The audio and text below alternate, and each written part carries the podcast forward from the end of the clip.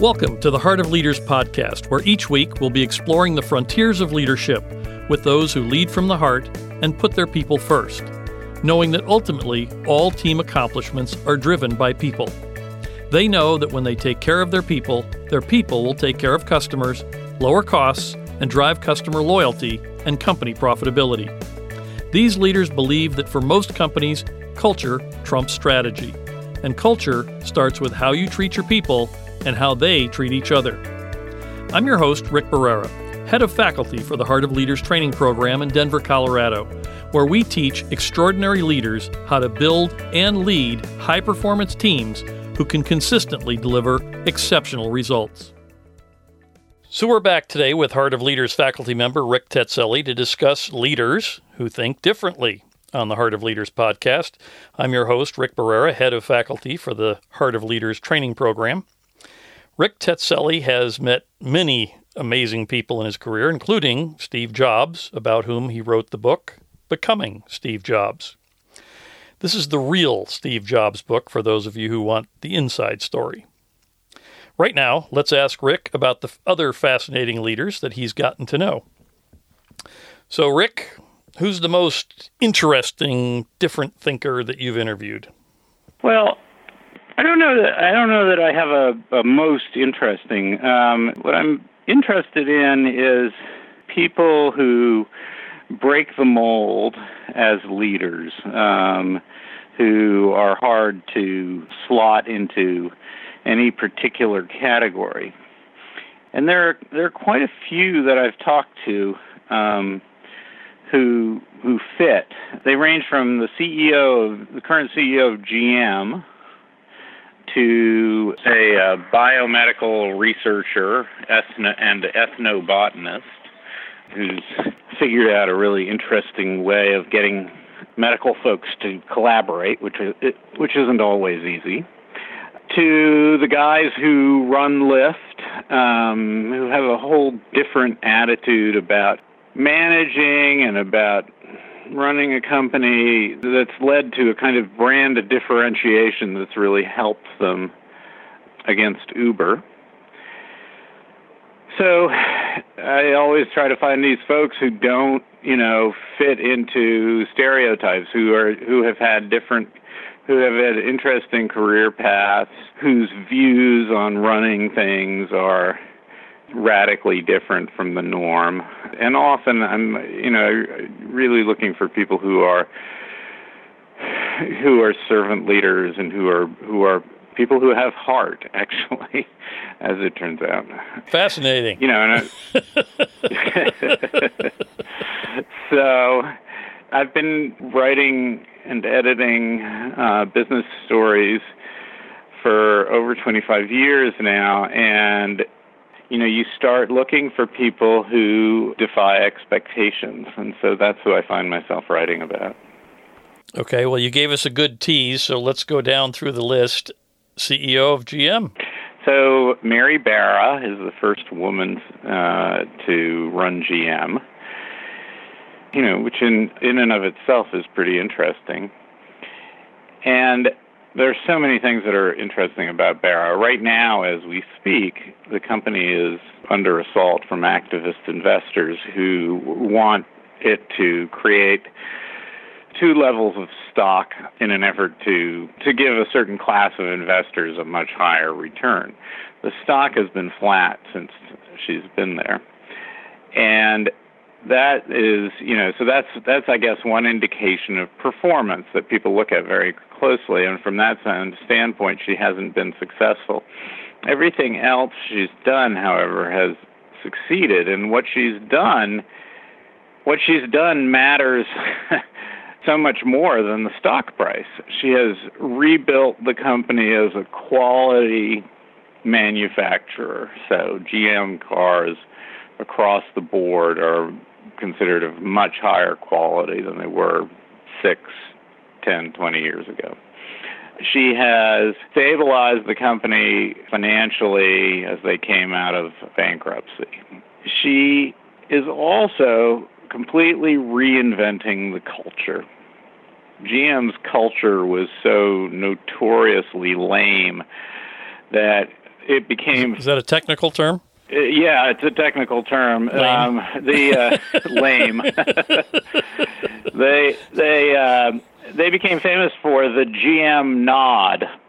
Um, you know, you can actually find this on Wikipedia. Um, anyway, the GM nod is when you're in a meeting and you nod your head in agreement, and then you leave the meeting and immediately do nothing. And it was a it was a culture where people were blaming each other, where you know things had gone downhill for a long time at GM, and there'd been a lot of waste.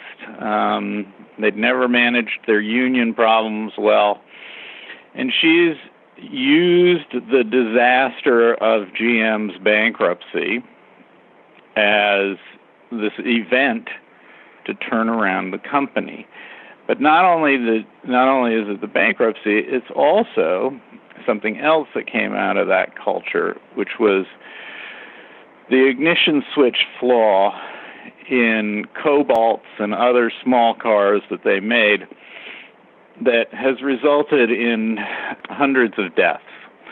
So they've been they have a, a fund they're paying out the victims for, but she has to the families of victims, but she has used this as sort of a never again moment for the whole company. And she has used it as a as a moment to say we are going to change our behaviors. And she's done it in an interesting way. I mean, first of all, she does it by example. She herself is a 30 plus year veteran of GM, whose father was a die manufacturer in a factory all his life. She's an engineer, but she's run the design side and she's run she ran HR at one point and you know, I spent a lot of time out there, and people on the ground really believe in Mary Mary Barra, and they they believe that she does what she says she's going to do. She is also doing this by creating these networks within the company that are change networks. So um, they started something called GM 2020. Um, that's this started in 2015 and she hired a professor from Wharton who came in, and the first thing he did was sort of they picked 30 really young, interesting folks at the company, and they said, go out and ask. Each of you gets to ask one mentor to join you in this process. And so they started with a group of 60 people, and the idea is to use these small networks of people to address problems in of the GM culture. And so they've got all these groups and they're resolving things now they're resolving problems ranging from how do you get from one building to another on Warren's GM campus, which is huge and doesn't have enough parking for everybody, to how do you solve certain engineering problems? How do you solve marketing to millennials? These are all questions that have been taken on by these small networks of change agents around the company. And they've now got 2,000 people working on this who have all everybody is a volunteer to be a part of this and that's 2000 out of 220,000 employees and the idea is you know that you can seed behavioral change and that's 2,000 people in a company. You know, that's a company that's around, that's global. It's all over the world. They've got factories all over the world, and so they're starting with southeast Michigan, uh, the area around Detroit, and trying to change the culture there. And then you try and get the culture changed elsewhere. But the culture, changing the culture at headquarters was the key to everything because if that was if that was stultified, the whole thing was going to be stultified. So what I think Mary Barra is doing is what I like is that she's changing behavior in a very sensible way. She shows her full commitment to it. She shows up at all the events. She is there. She is responding to emails from employees and from customers. So, example is a key thing. There's, there's a big problem at most corporations where HR will say something about, we're going to do this great initiative and everybody's going to have a say. And and then you know nothing happens. Or you know everybody everybody has their say and nobody listens. Her program they have GM 2020 has you know accountability. They meet regularly to see what happens. There's a meeting. The executive team of GM the top executive team of GM meets with these groups of of change agents every 2 months to go over things i mean so it's she's responsive and then it's not just that she personally is a good example her leadership group is a good example. And she knew that this was critical because GM's leadership group had been always portrayed as so arrogant. So she now, there are four people who really run the company um, the CFO, the president, the head of products, and, and Mary Barra. The president and the head of products, those are two guys who were contenders for her job. That's rough. That's that's that's pretty unusual. Yeah, it's really unusual. The CFO comes from a family that has over 300 years of service at General Motors. So it's this blend of insiders and outsiders who are trying to remake this company in a sane, transparent fashion.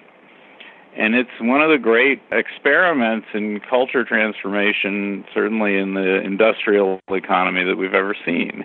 And she is not bold and loudmouthed and, you know, doesn't think of herself as a visionary.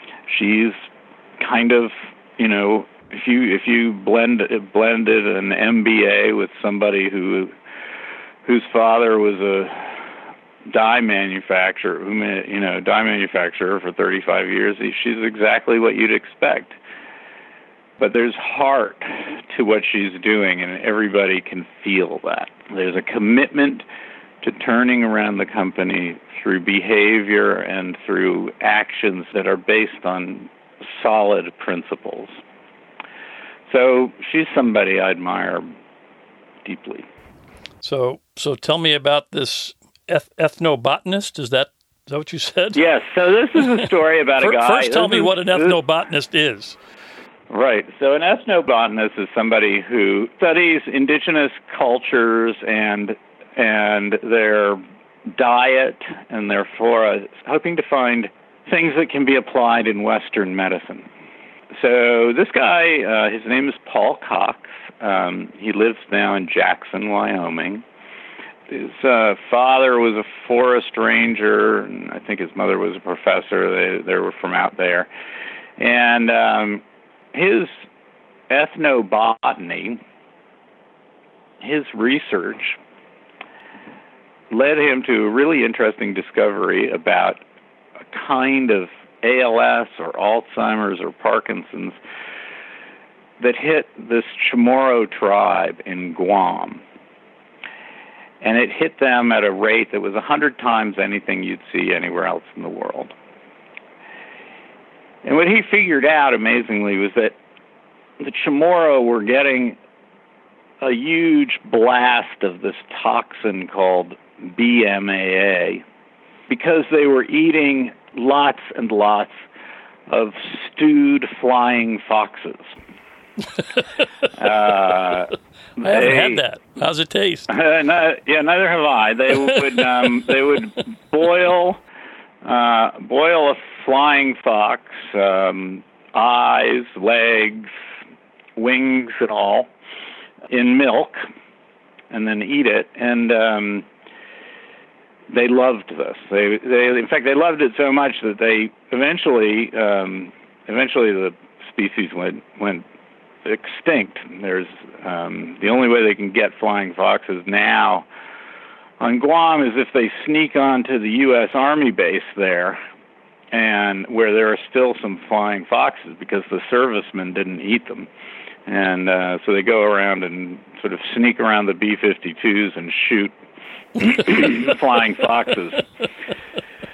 So he, this is 2002. He makes this discovery. Figures out that this toxin is getting from a cycad tree, which is a native tree to to Guam and other their, their cycads are all over the place, but they have they have these big seeds, and the seeds have this toxin called BMAA in them.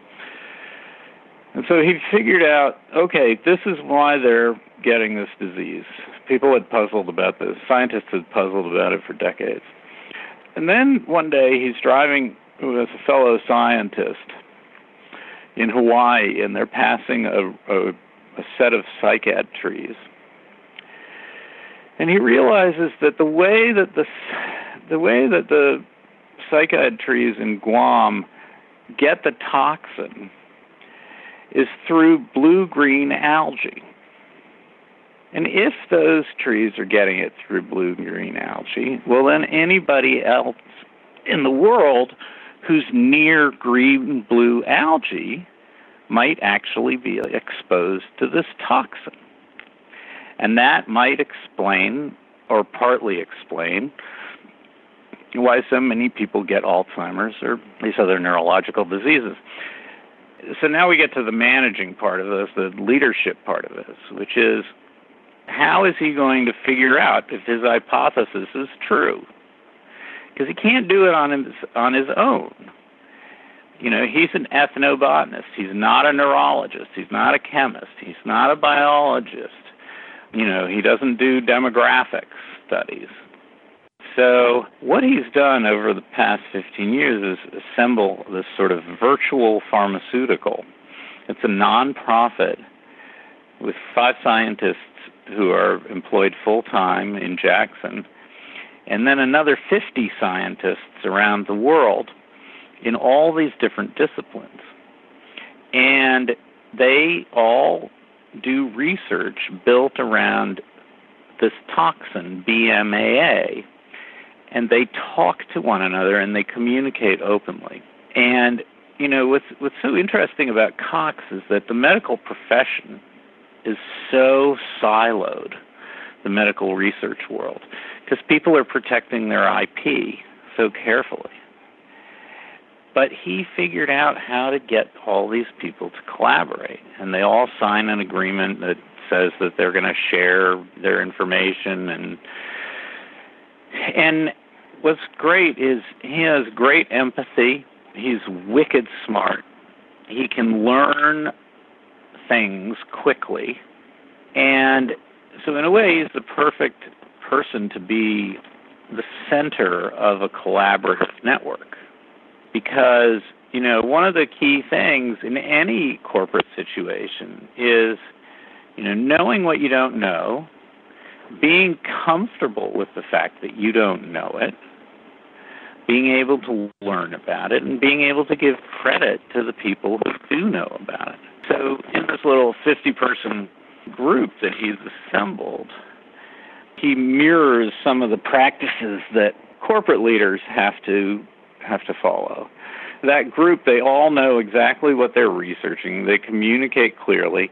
They're able to follow the science where it leads. So, what's happened is that each discovery, these discoveries that each person makes, build the whole case for this hypothesis to the point where they've now shown that they did an experiment with vervets, which is a kind of primate and the vervet's got varying levels of BMAA, and a couple of the some of them also got a a potential antidote to BMAA.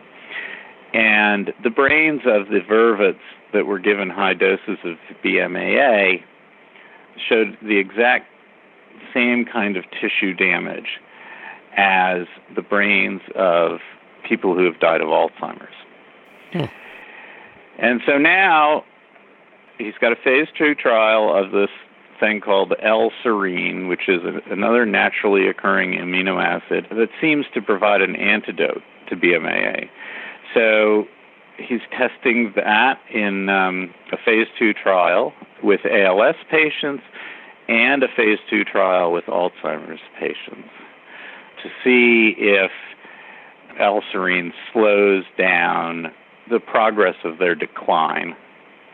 It probably, on its own, it can't reverse the disease, but in phase one at least, it showed the potential to you know slow it down significantly.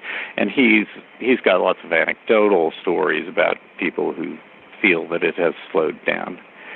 But it doesn't really matter whether the science is right or not. I mean we're going to find that that's that's what we're going to find out. But it's the it's the ability to generate this problem solving group and coordinate it. And as a leader he understands how much all the members of the group get from other members of the group. This kind of collaboration expands the world of everybody who's a part of this group. Mm, yeah, so so that's very consistent. So the Scripps Institute in La Jolla also does this sort of cross functional, you know, cross discipline kind of research, and and uh, it's quite interesting because the the research shows that where the breakthroughs come from are not typically in the core field, but in the field most adjacent to it. Yeah, it's really. Um, I mean, in in this case, they have um, they have so many different things going on. Um, you know, so they have marine biologists showing that blue green algae blooms in the Gulf of Mexico are poisoning the seafood, especially the shellfish that people in Miami and eat, you know. So they have the marine biologists, they have the neurologists, not only doing brain tissue studies, but they're also researching, you know, how does this happen in the brain? What's going on in the brain? So they're working on that. You know, there's cellular biologists looking at what's going on inside the cells. There are even these demographic guys who are now finding clusters of ALS around polluted bodies of water, um, including, you know, natural water lakes in New Hampshire and other places. Or uh, another another there are other pockets of, of, of ALS that are close to the polluted runoff from agribusinesses. And none of this, Cox himself could not have done any of this. You know, he's he could have done some of this research, but not. You know, he couldn't he couldn't possibly be where he is now without having created this collaborative system. Very cool. All right. Well, let's talk about the guys at Lyft. Well, I think one of the I think that you know the the whole automotive autonomous car thing is so interesting. So the guys at Lyft are Logan Green and John Zimmer, and they are this amazing contrast to Travis Kalanick at Uber. You know, Uber has gotten in trouble for all these different kinds of things, and you know this hard driving crazy culture that that he's created there. And um these guys have created the opposite culture. Like you go to their San Francisco offices and it's all pink and there are balloons everywhere and uh you know people you know make each other smoothies at lunch and and if you have a problem with Lyft with with the ride you hail on Lyft, you can get a human being on the phone, which is not really something that happens all that often when you have a problem with an Uber ride. And these guys really, really, really come to this from a background of how do we improve urban living for everybody? The world is going to, you know, becoming more and more urban. What can we do to make that life just better. You know, how can we create people-centric uh, cities?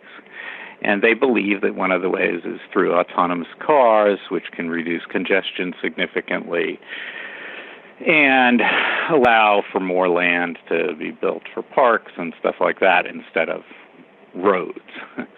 and less pollution would result also. And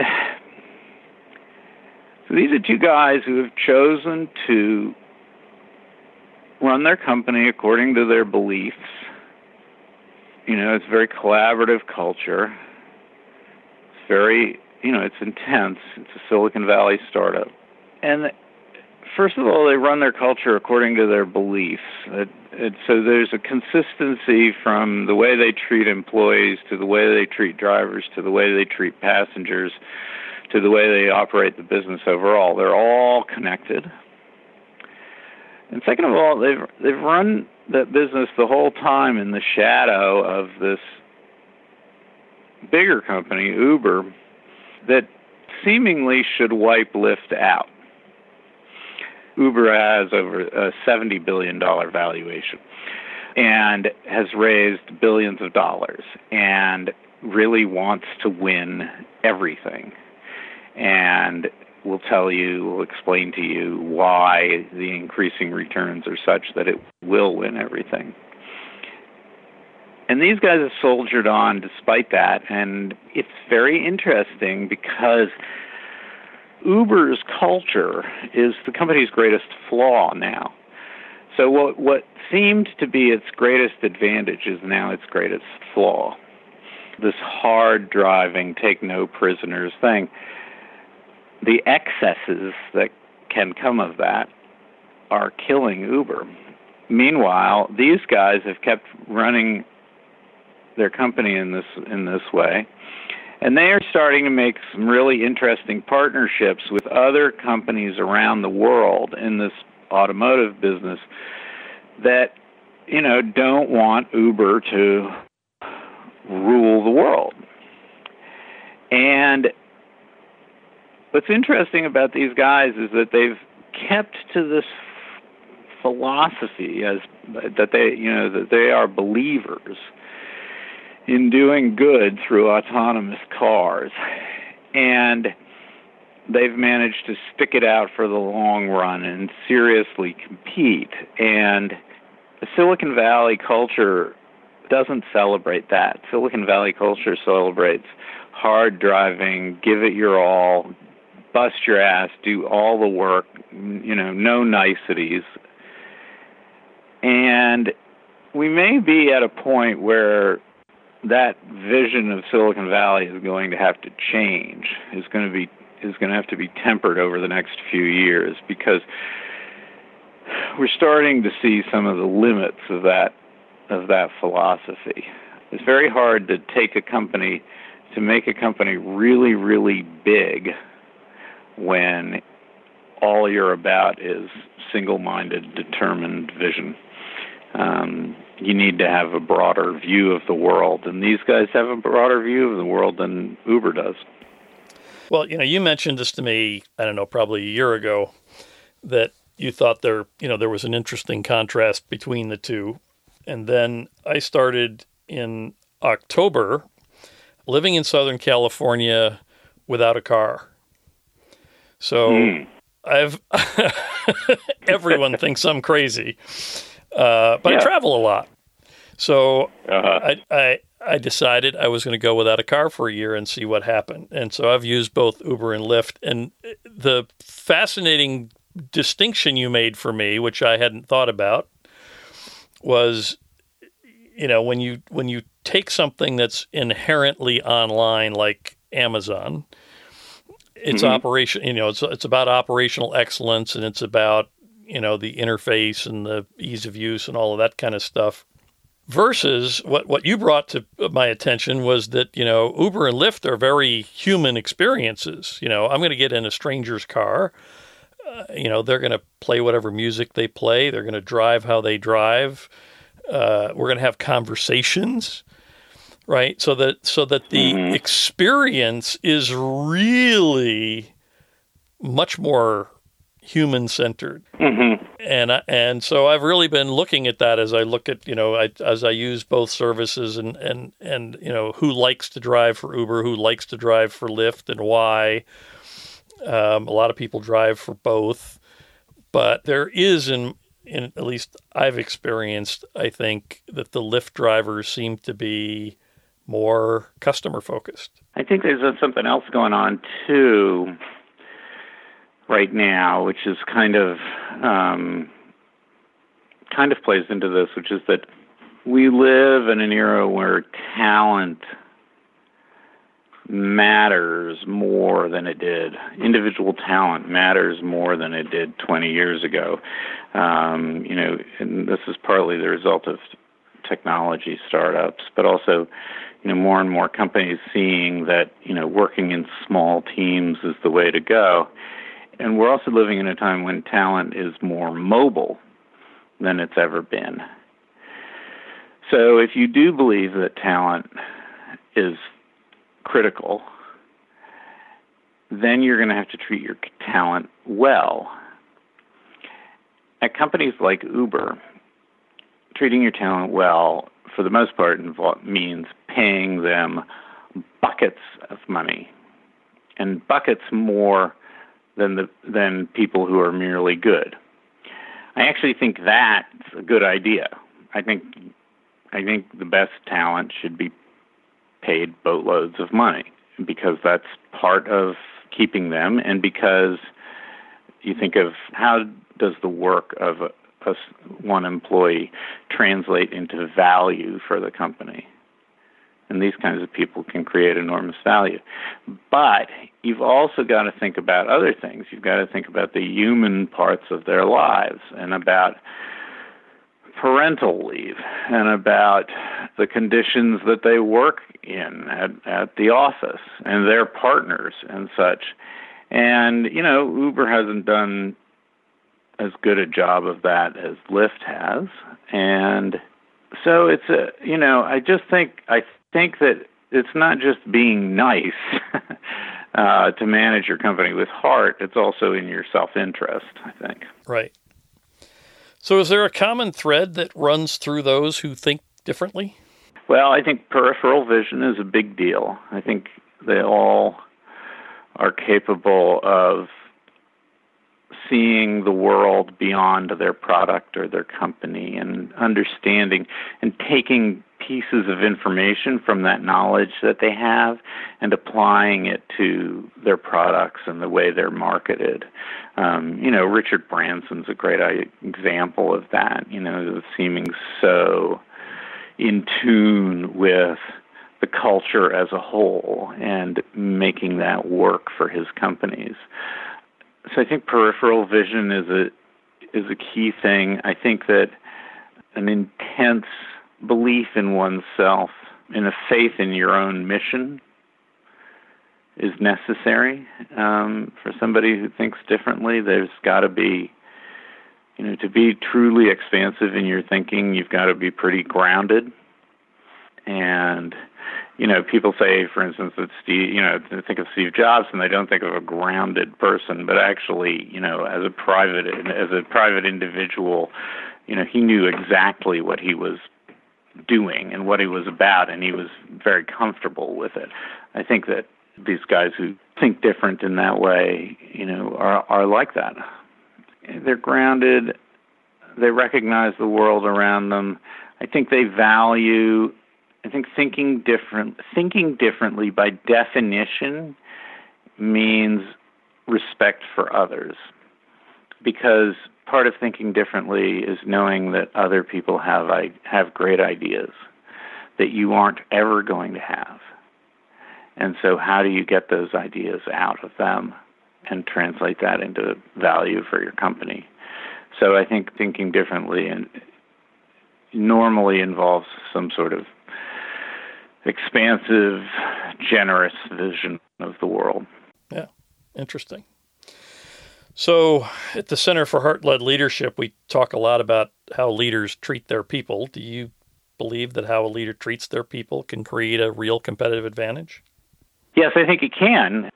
But I think that can take different forms. I mean, first of all, why does it create a competitive advantage? I think you know, I think for two reasons. One is that talent matters enormously, and if talent feels better in your workplace than they might feel in somebody else's workplace, that's a big plus. So I think that's a key. I think it also is, you know, treating your people better leads to better collaboration. And, you know, that's sort of like the Paul Cox story.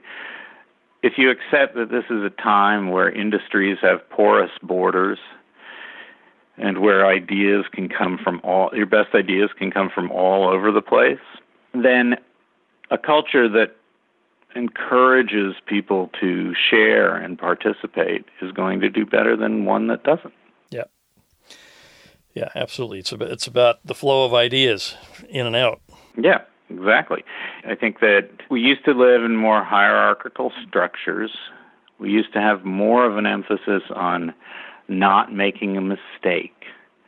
And now people accept that mistakes are going to happen regard whether you know you're in a hierarchy or whether you're in a flatter organization mistakes are going to be made but if they're all in the in the effort in the if they're all around the company's you know central mission then it's okay that's something that you know silicon valley has sort of taught the rest of us and i just think you know it makes a lot of sense that you get more participation, more collaboration if if you treat your employees well.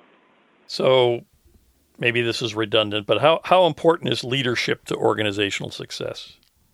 I think it's critical, and I think it can take all different forms. Um, you know, I do think, for instance, in the case of Uber, you can make the argument that you know it's gotten so big and so successful because of Kalanick and his his approach.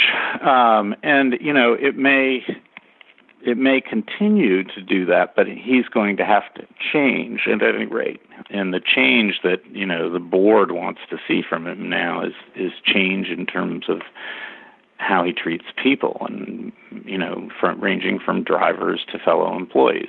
I see a lot of examples of great leaders who have considerable humility and don't feel the need to impose themselves on everyone else. And I think that is a model that can work repeatedly. One of the things that we found about Steve Jobs is that there were traits of his that were very important for any leader who, you know, wants to empower really talented people, really talented creative people, and get the most out of them. The overall package, he may have come across to many people as brusque and abrupt and all, you know, and mean, but with the people he cared about intensely, the talent he cared about most, he was pretty transparent. He really engaged their ideas he really listened. So, you know, I don't think Steve Jobs is a model for us all, but there are elements of what he did that definitely are. So, is there a is there a young leader that's not on our radar right now that you believe we should know about? Well, I like. I mean, as I said, I like John Zimmer and Logan Green at, at, at Lyft. Stewart Butterfield at um, Slack is another terrific leader who has built something up to you know an amazing point. I mean, today there's rumors that Microsoft is going to buy his company for nine billion dollars. So he's managed to make take a company that was you know making something that was akin to chat for corporate networks and he's turned it into a communication and collaboration tool for companies. And he's a very compassionate, cool, down in the weeds with with his employees kind of leader, and um, and he's really he's in he's a really impressive young leader. So, what's the number one thing you believe leaders are missing today that most hurts their bottom line results? I think it gets back to the talent idea. I think you really have to you have to look at what's going on in society and understand how critical talent is now. So I think many leaders still value the organization and the order and the hierarchy instead of really embracing the idea that you know you need to pay attention to individual talent a lot and move fast according to where that those those talented people are directing your company. So it's almost like you know, it's not like you design, a, create a strategy, and then get people who can deliver that strategy. It's more like you create an environment where the talented people can create your company's strategy. Right, and it's a, and it's a lot more around teams and talent. You know, as you said earlier, high performance teams, small groups of people, you know, led by some very smart folks. Uh, it is, you know. I mean, it it it is, um, and I think I think that's hard for people, you know, in their 50s and 60s, um, you know, to to get used to. Um, that kind of environment, and that's why you have, you know, CEOs who who don't seem to have adjusted to that world. Yeah. Well, I mean, the world is changing at a so much faster pace that the organization has to adapt, and uh, you know the smaller teams are more organic, right? So they can flow and morph and adapt way faster than a you know any kind of a hierarchical exactly structure. Exactly. So you mentioned humility. In the Heart of Leaders program, we talk about the combination of passion and humility. But I think the leaders that you talked about today are that. Are, are they not? Uh, yeah, I think so. I do. I think they have passion and humility. Um, I do, and that's something that I, you know, deeply admire about about them and what they're doing. I, this isn't to say that you know those kinds of people always win. right. Um, you know, sometimes the Travis Kalanick's um, win, and you know he's certainly got the passion and he certainly lacks the humility. But it depends also on how you define winning. Exactly. It depends on how you define winning. And what I'm always interested in as a journalist is interviewing people who, like, I've talked to a lot of people who have produced amazing profits and increased revenues and such and such and such. That in and of itself doesn't interest me as much anymore. You know, it's also, I want to know okay, so how does this play? How does this work with your life? What's the value you see in doing this? And what's the value to the community or to society? What's the value to the community or the society? And more and more, we are seeing examples of leaders who lead in large part by, by taking those things to heart. So, since you're the expert interviewer, what question should I have asked you that I didn't?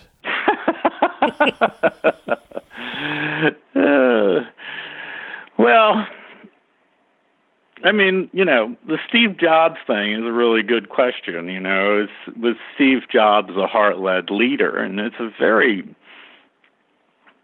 I think that, that that's a very complicated thing. Um, I, you know, and the way I look at it is that you know you take him as a whole human and and there are pieces that you really admire and there are pieces that you don't. But in terms of if the people who work for you most closely feel that working for you was the most profound experience of their lives when they did the best work of their lives there's something you know truly worthwhile about that. Yep so the the two stories that uh, I, I, you know that you and I have talked about with Steve Jobs, I think are kind of most interesting to me. One was that he was binary in his feedback, so everything that people showed him was either shit or neat, and and so they knew whether they needed to go change it and do something different or they liked it and it needed to keep going on the same path.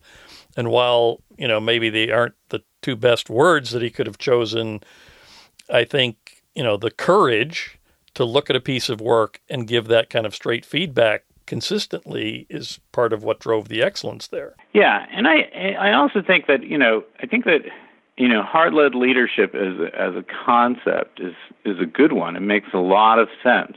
Does every heart you know I know you you have a bunch of principles of heart-led leadership. Yeah. People are going to show reveal that part you know themselves as heart-led leaders in different in different ways. Um, you know, and and I think that I think that you know Jobs did reveal himself as a heart-led leader in many situations to his closest employees.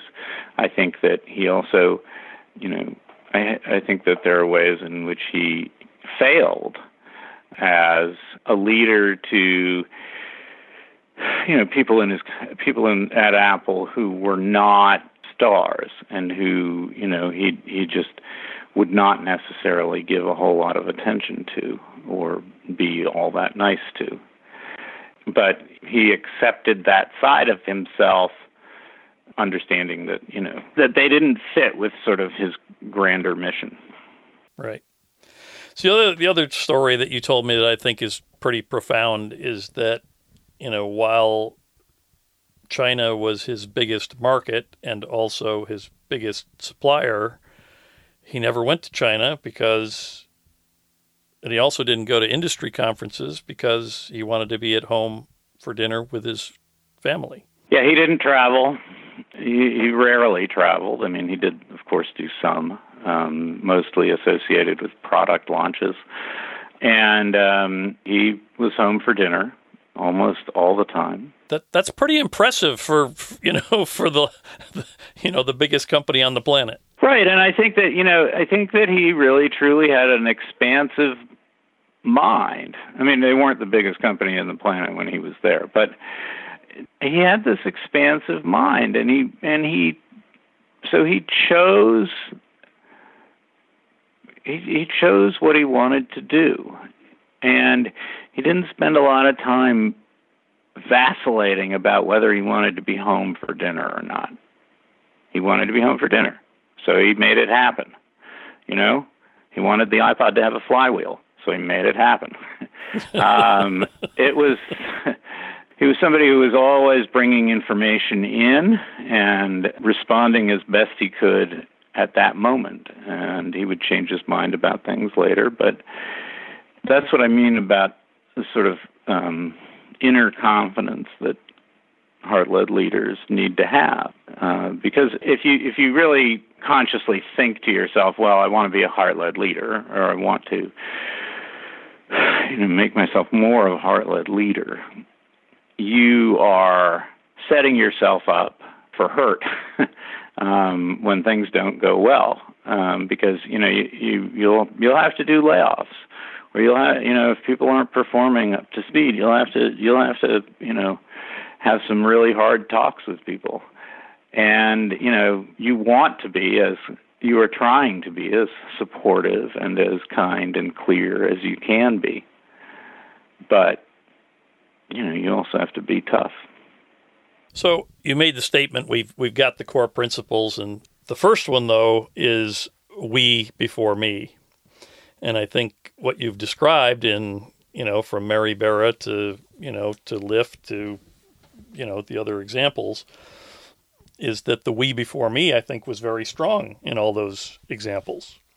In all of them, and and that's really, yeah, and that's critical. I would say that there are lot, plenty of people who are we before me who are not heart led leaders. I think that um, in Silicon Valley you have lots and lots of people who really do think they're going to try to change the world for the better.